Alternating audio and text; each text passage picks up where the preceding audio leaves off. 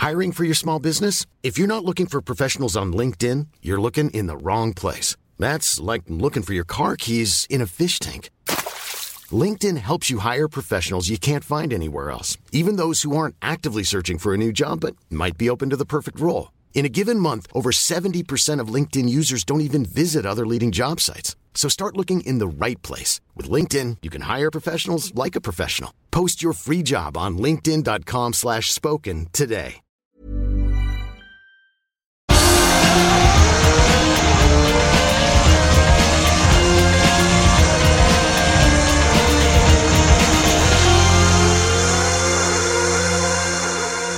Hello again, and welcome to the latest episode of My Big Break, the podcast series from Motorsport that looks into the key moments in a driver's career that led them to where they are today. I'm your host, Chris Medland, and for this week's episode, my guest is Kevin Magnussen, who talks about how a present from Ron Dennis when he was a toddler, along with his name, opened doors in F1. And Kevin also talks about the signs that told him he didn't have Renault's full backing, plus why he chose not to tempt fate when it came to his surprise chance to return with Haas. Kevin, it's an absolute pleasure to have you on the show to talk about your career so far and the pretty topsy turvy road you've been on.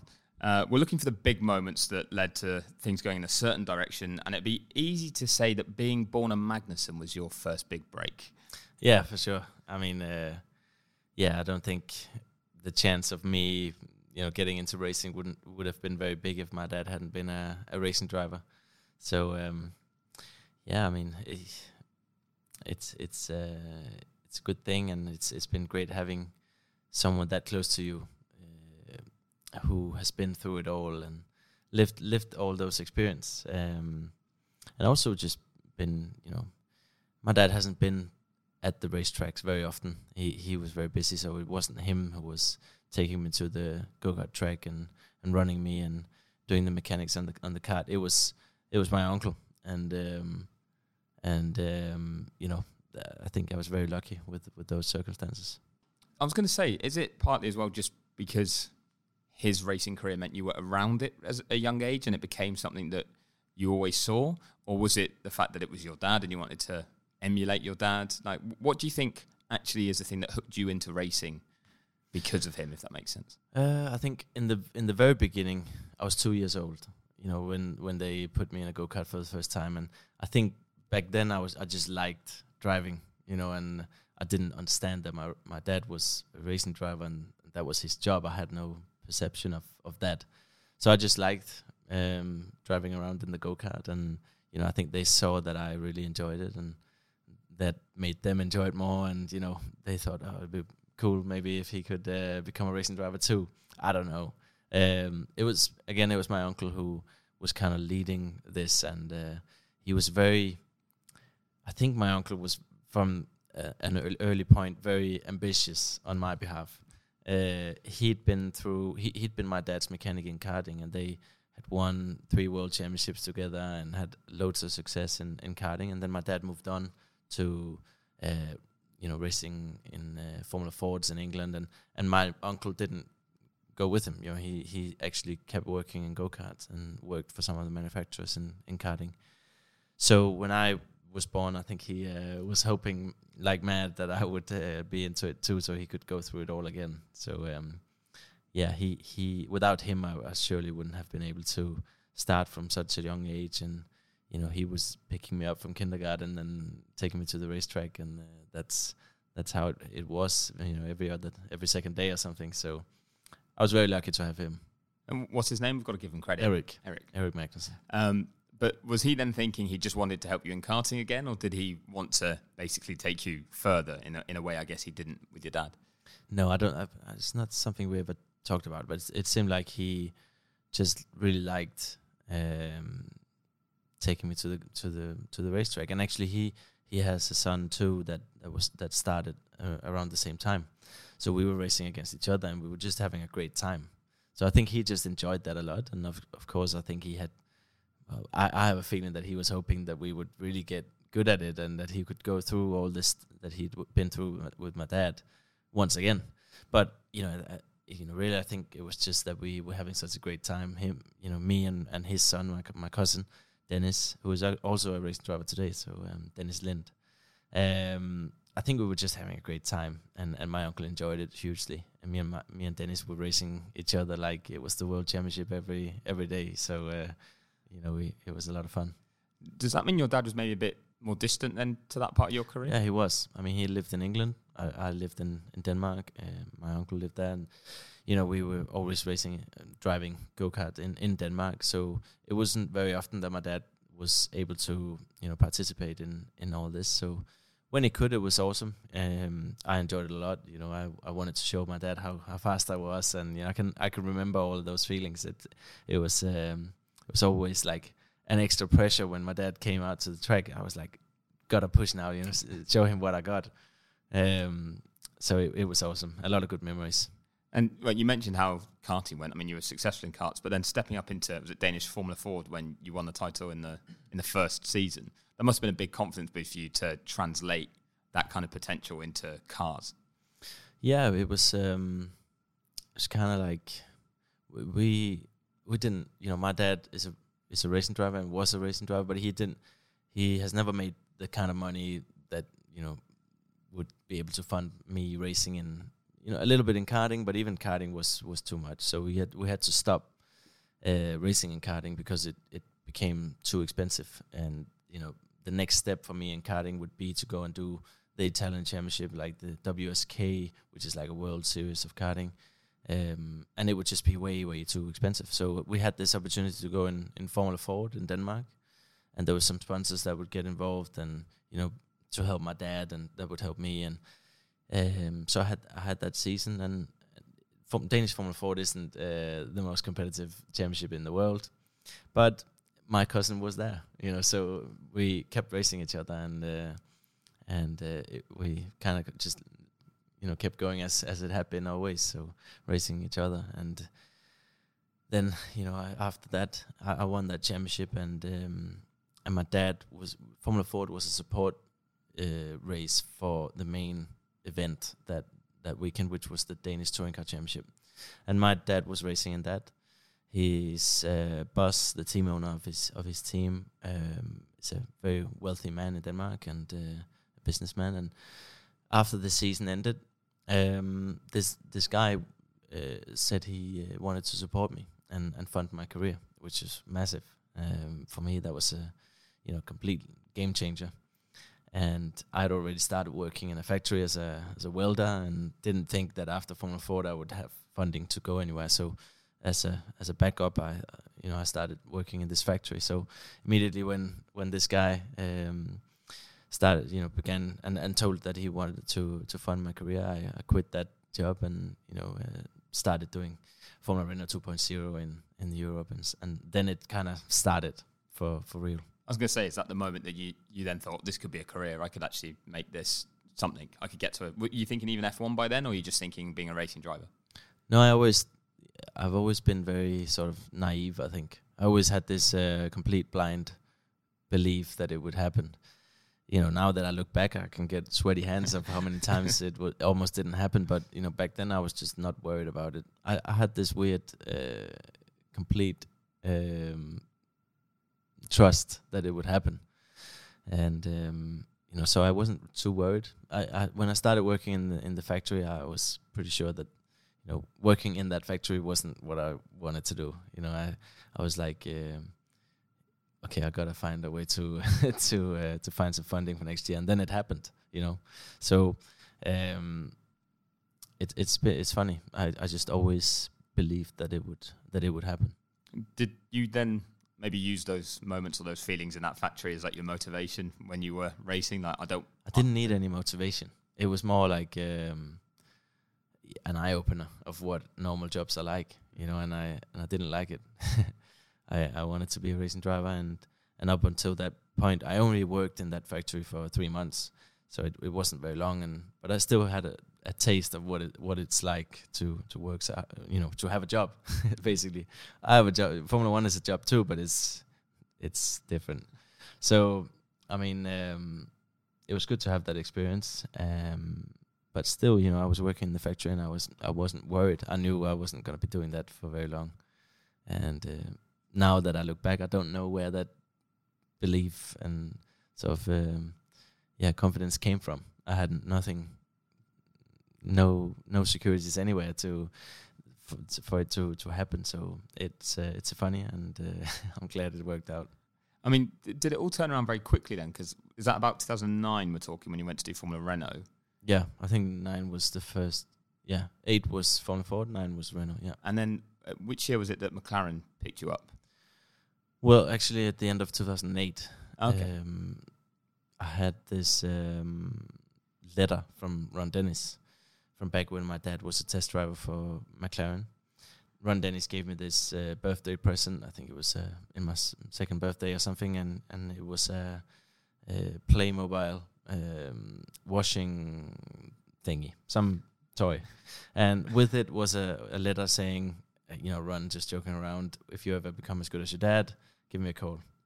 And um, so I um, I showed my um, my man. I, well, I had a I had a manager, um, more like a a friend who was helping me out uh, at the time, and she I showed her this letter, and she was immediately like, "Oh, we gotta go for it. We gotta call them up or see see if they will uh, do something."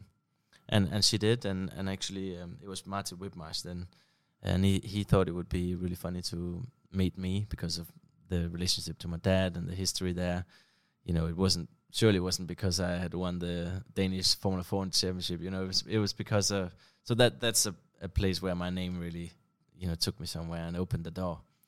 Um, so we went and had that meeting with, with Martin, and uh, he asked me. The first thing he asked me was if I smoke cigarettes, because my dad smoked cigarettes. Yeah. and he was like, he, before he even said hi to me, he's, he asked me if I smoked cigarettes, so I could I could tell him tell him that I wasn't. But uh, then he took me on this um, young driver program, which you know the entry level is basically just like a training program. You get a piece of paper with some exercises on, and you know you can you can call yourself a McLaren young driver. Um, but it's a it's a door open. You know, you step in in one foot into uh, to McLaren, and it was big for me. Um, so I was really happy about that. And then I guess they were just kind of watching me. Um, you know, they'd send someone from McLaren to some of my races and to to see how I work and how I do.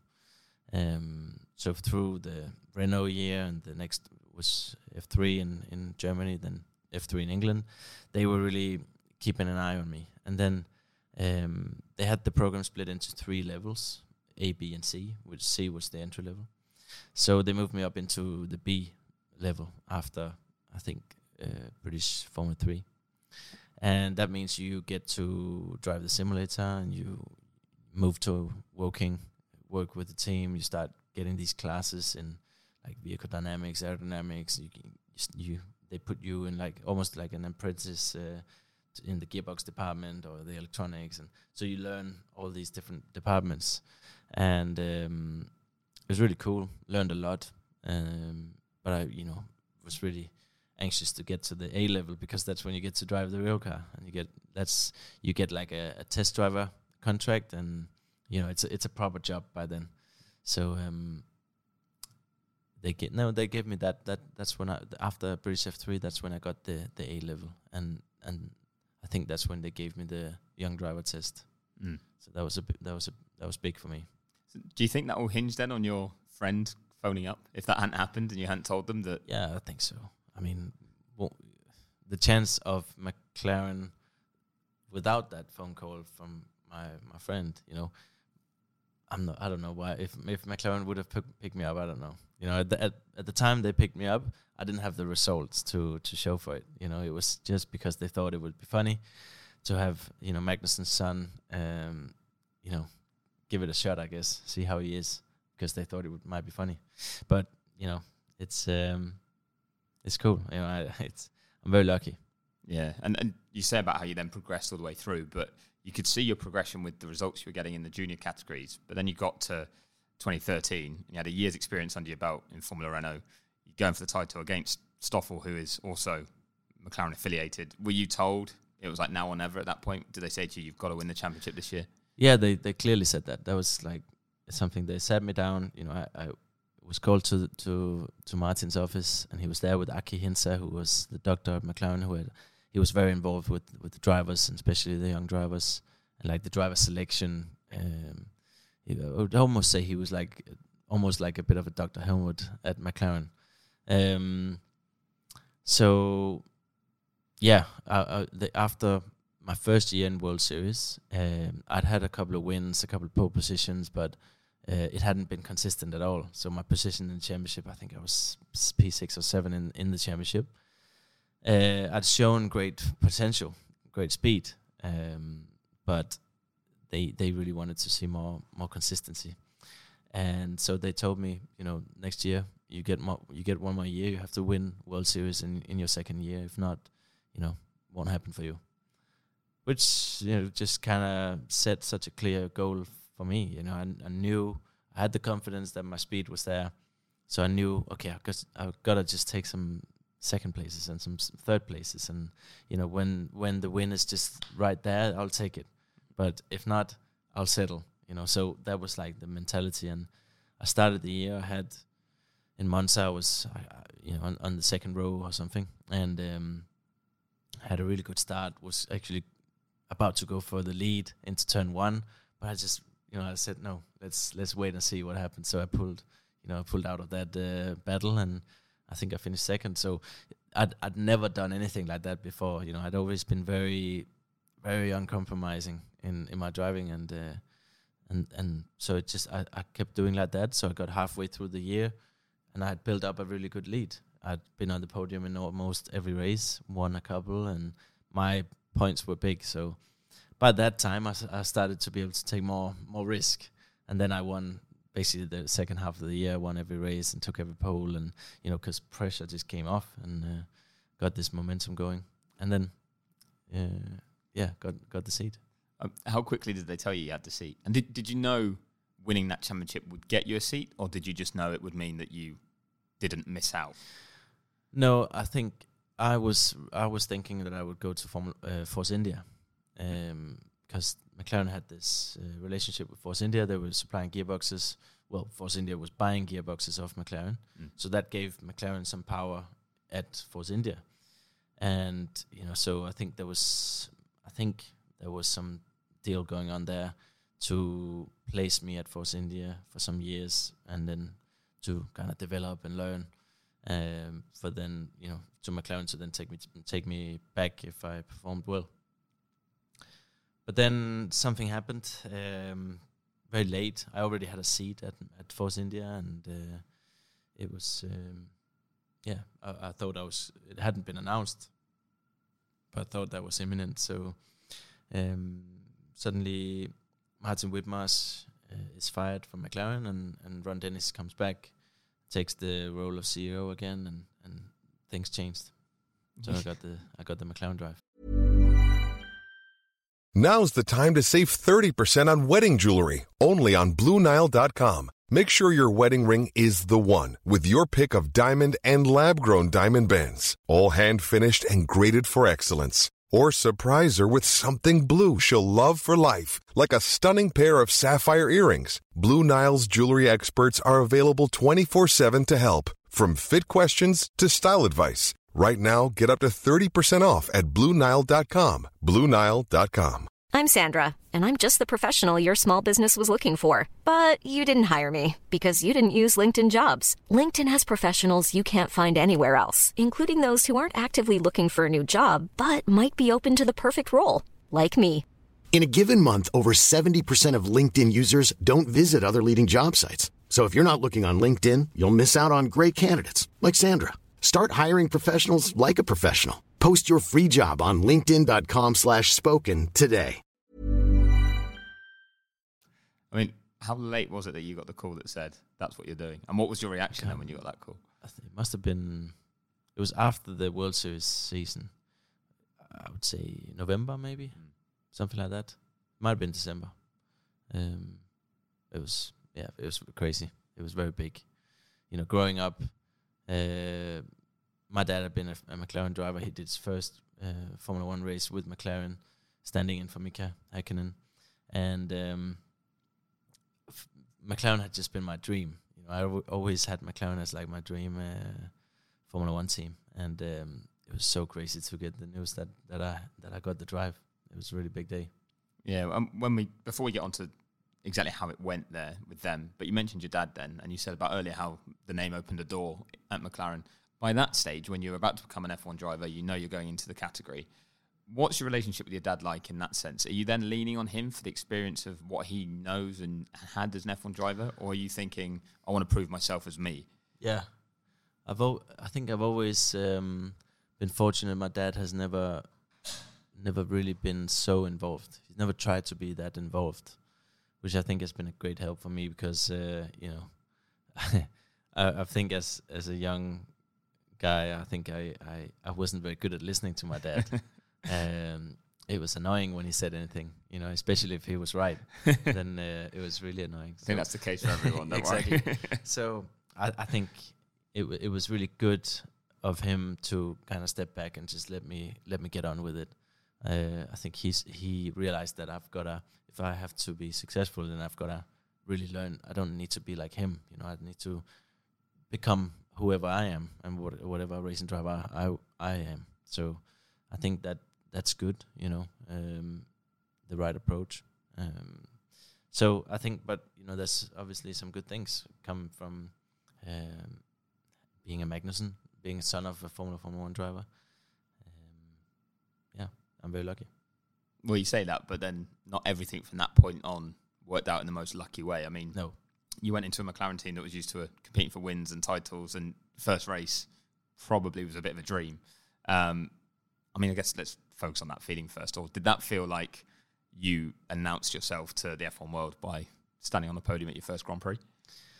Well, I guess so. Um, it, it it messed up all my expectations Yeah. completely.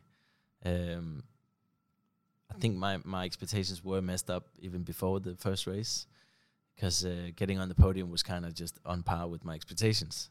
So that meant my expectations were, uh, you know, crazy and uh, and wrong because um, the car we had at McLaren wasn't a championship contender. It was a good car. It's the probably the most competitive car I've had in Formula One.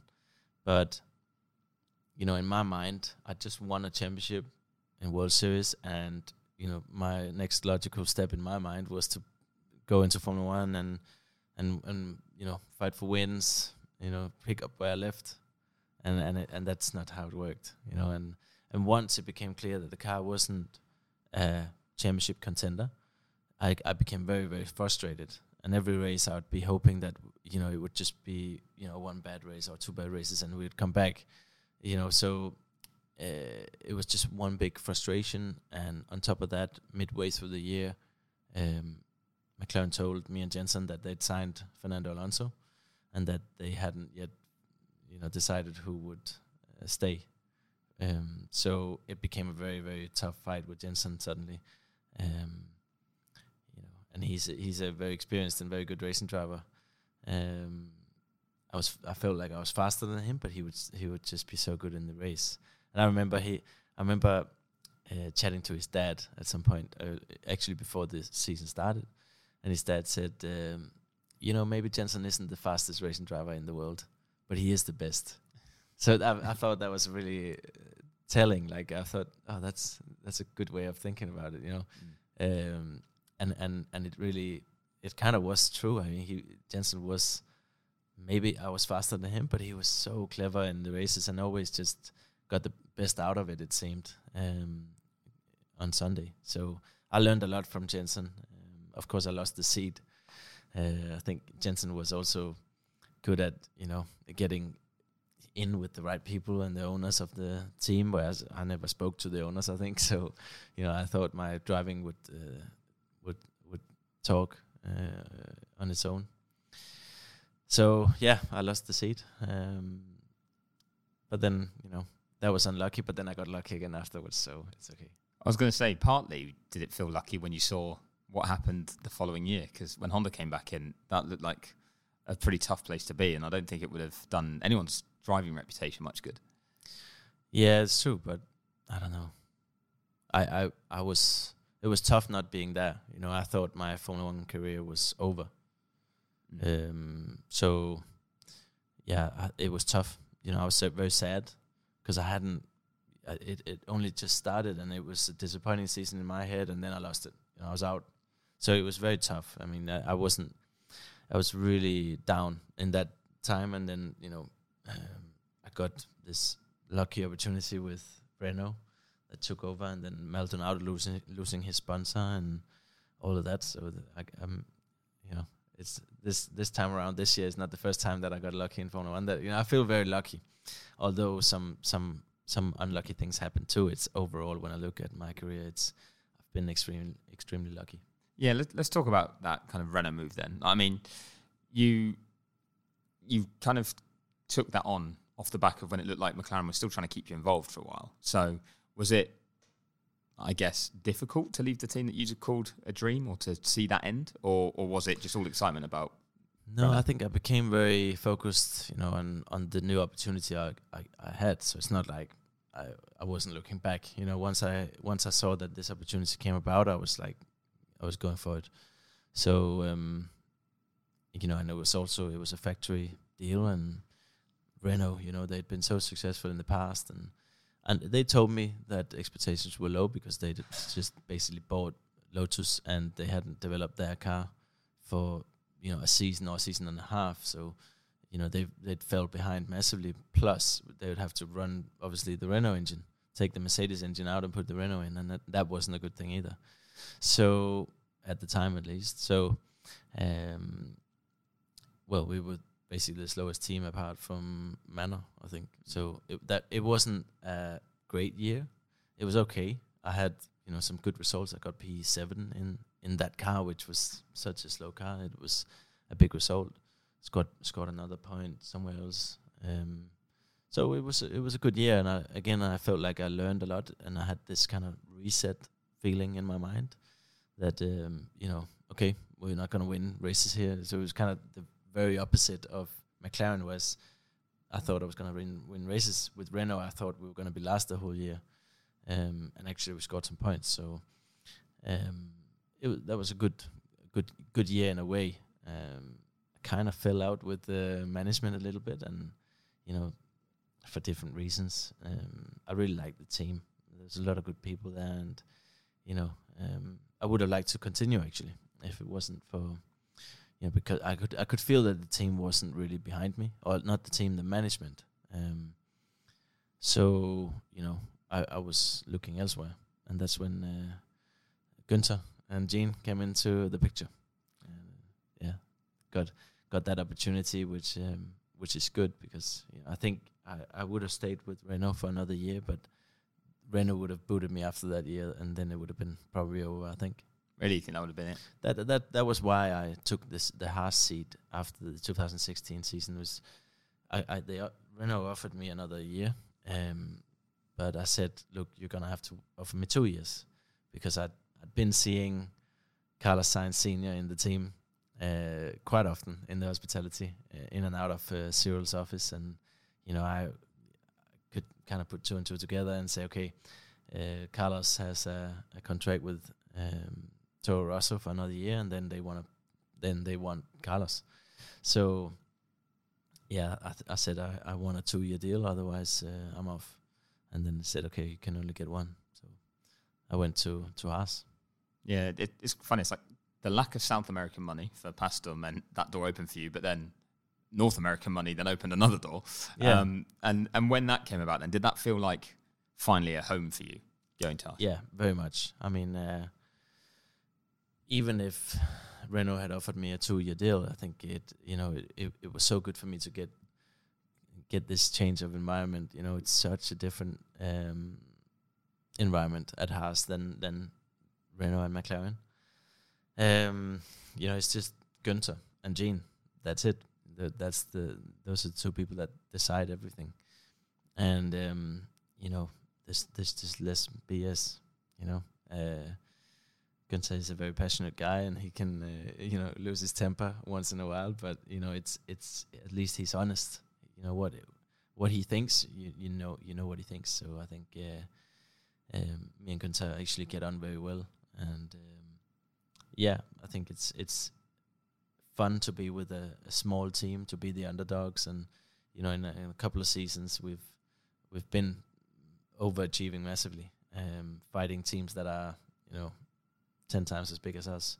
So um, that's really funny and, and, and, and enjoyable when, when it happens. Of course, there's been some tough years where we have struggled with the car and not been competitive, but now, you know, this year, for example, we're back in the mix again and we're really fighting some, some big teams. Yeah, if if we skip forward a bit, because I won't let, make you go through all the ups and downs of the Haas spell, because that almost looked like normal F1 life for once. But end of 2020, when you were leaving, at the time you said you're ready and you're ready to go and try and win again in, in other things. But looking back now, is that true? Were you ready? Or, or no, or I think you know I was very accepting.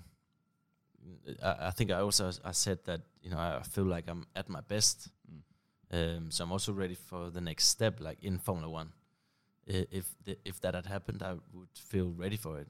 Because after those years, I felt like the experience that I got, you know, the level of experience had become very good, and I felt very confident, much more confident than I did when I in my first year. So I just felt like I'd, I was at the, at, you know, the best that I'd been in Formula One, and I don't know, I, the the opportunity wasn't there. So I I, I lost the seat at Haas, and um, you know, went and did a contract with sports car teams and and had a really fun year. But and and I was ready for that in in the way that, you know, I felt like I'd got a chance in Formula One. I I did the best I could, and you know, it, yeah, my dream was to be a world champion. It didn't happen, but you know, actually, I was lucky to even get a a chance to race in Formula One and be a Formula One driver. Uh, whereas, you know, I'd never been able to think of it like that. I, I would always be you know, so disappointed if someone told me you're not going to be a Formula One driver. You know, if he could look into the future and tell me that, I'd be so sad. But I, I accepted it and um, and moved on, and then now I'm here again. So it's uh, I've been lucky once again.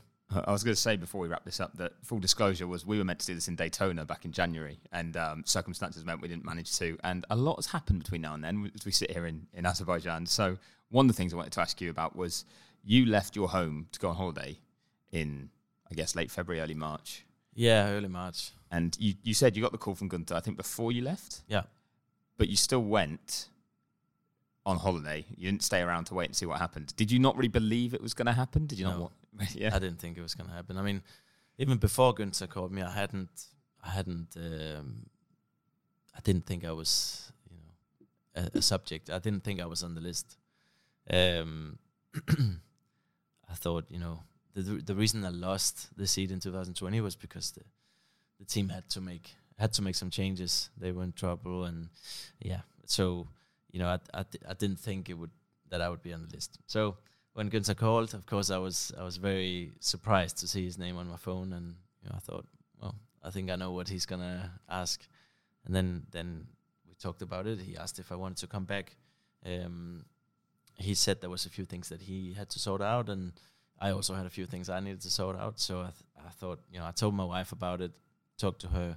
You know, she said, "Go for it." Um, but we agreed that we're still gonna go on this holiday because you know I know that these things probably you know one out of ten of of these opportunities actually land. You know, so um, I guess there was also a little bit of like superstition. If I if I leave it would be super uncomfortable and like in, inconvenient if uh, if I have to go from Miami to Bahrain. Um, but you know, it's like if you bring if you bring a, an umbrella, it, it, never rains. So yeah. I think it was it was a little bit like that too. So yeah, I, uh, I made that long. We were in Miami for for one day. That's a long trip because, yes. like you say, you had to come yeah, the other way. But then, do you view this this kind of second chance, third chance, fourth chance in Formula One in the way that you've described them? Do you view it as a break? Could we call that your big break, or do you view it as a as a bonus? Had you kind of thought this chapter was closed and the reopening is a bonus? Because you seem talking to you seem so much more relaxed this year. Yeah, yeah, I am. I think it's a lot less scary this time around. Um, and when I say scary, it's I mean the pressure um, hit, hits me less somehow. I think having been out of Formula One and actually mentally, you know, closing that chapter, um, and also having had a great time outside of Formula One. I think coming back, I still get all the joy of of being in Formula One and still feel super lucky. And uh, you know, driving the car is so awesome. This racing on these great tracks around the world against these great drivers and teams. You know, it's all of that is still there, the feelings and the passion, but it's not as scary to lose it. So I think it's it's easier somehow to to be in in this position now than it ever has been because uh, I'm not so scared of losing it. I'm more I can I can just be happy about being here and every every race, every day that I get in this position, I just feel lucky. You know, I just feel grateful rather than you know always like scared of losing it. It's more like uh, just busy enjoying it. Well, it's great to have you back. It's great to see you enjoy it too, Kevin. Thank you very much for your time. Cheers, no worries.